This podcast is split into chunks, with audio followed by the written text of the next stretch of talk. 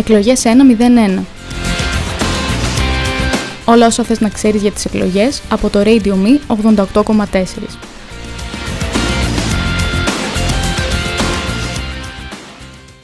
Γιατί έχουμε υπηρεσιακή κυβέρνηση μεταξύ δύο αλλεπάλληλων εκλογών ενώ δεν έχουμε στις πρώτες; Μπορεί μια υπηρεσιακή κυβέρνηση να γίνει κανονική; Μας απαντά ο υποψήφιος διδάκτορας πολιτικής επιστήμης στο Πανεπιστήμιο Κρήτης, Ηλίας Παπάς.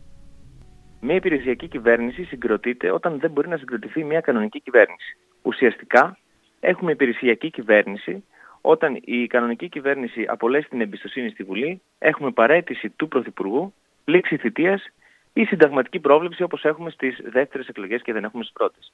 Οι πρώτες εκλογές διενεργούνται υπό την υπάρχουσα κυβέρνηση με τη μόνη διαφορά ότι συνήθως αλλάζει ο Υπουργός Εσωτερικών.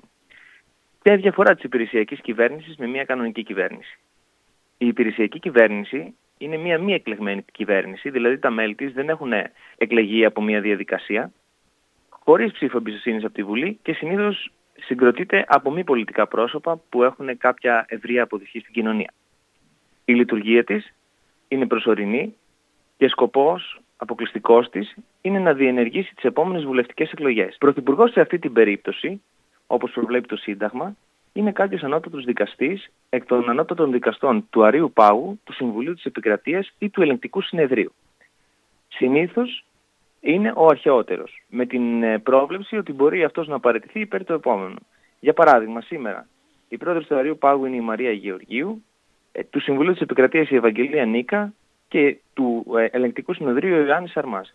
Οι πληροφορίες που έχουμε, οι δημοσιογραφικές και οι επιστημονικές, είναι ότι οι δύο πρώτες κυρίες θα παραιτηθούν υπέρ του κυρίου Ιωάννη Σαρμά, ο οποίος είναι και παλαιότερος.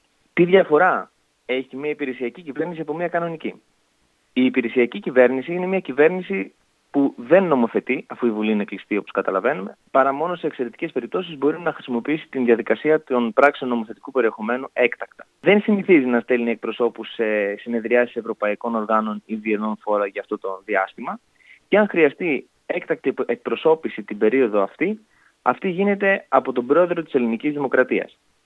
Στην Ελλάδα έχουμε υπηρεσιακές κυβερνήσεις τρεις φορές μέχρι σήμερα. Η πρώτη το 1989 από τις 12 Οκτωβρίου μέχρι τις 23 Νοεμβρίου υπό τον κύριο Γρίβα, η δεύτερη στις 17 Ιουνίου του 2012 υπό τον Παναγιώτη Πικραμένο και η τρίτη από τον Αύγουστο έως τον Σεπτέμβριο του 2015 υπό την κυρία Βασιλική Θάνο.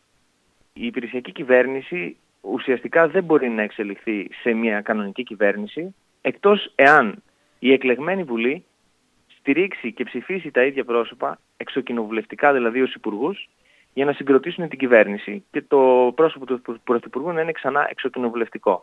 Η κυβέρνηση αυτή δηλαδή, η υπηρεσιακή, πρέπει να λαμβάνει την εμπιστοσύνη της Βουλής. Αλλιώς μια υπηρεσιακή κυβέρνηση δεν μπορεί να γίνει μια κανονική κυβέρνηση.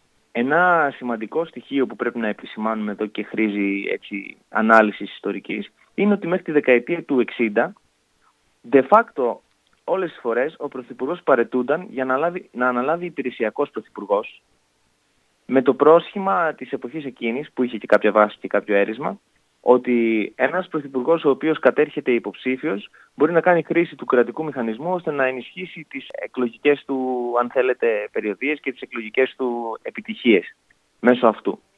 Η εδραίωση της δημοκρατίας στη χώρα μας και η ορίμανση και αυτής και των θεσμών ξάλειψε αυτήν την, την παρέτηση του, του Πρωθυπουργού σε μια υπηρεσιακή κυβέρνηση. Εκλογές 1-0-1 Όλα όσα θες να ξέρεις για τις εκλογές από το Radio Me 88,4.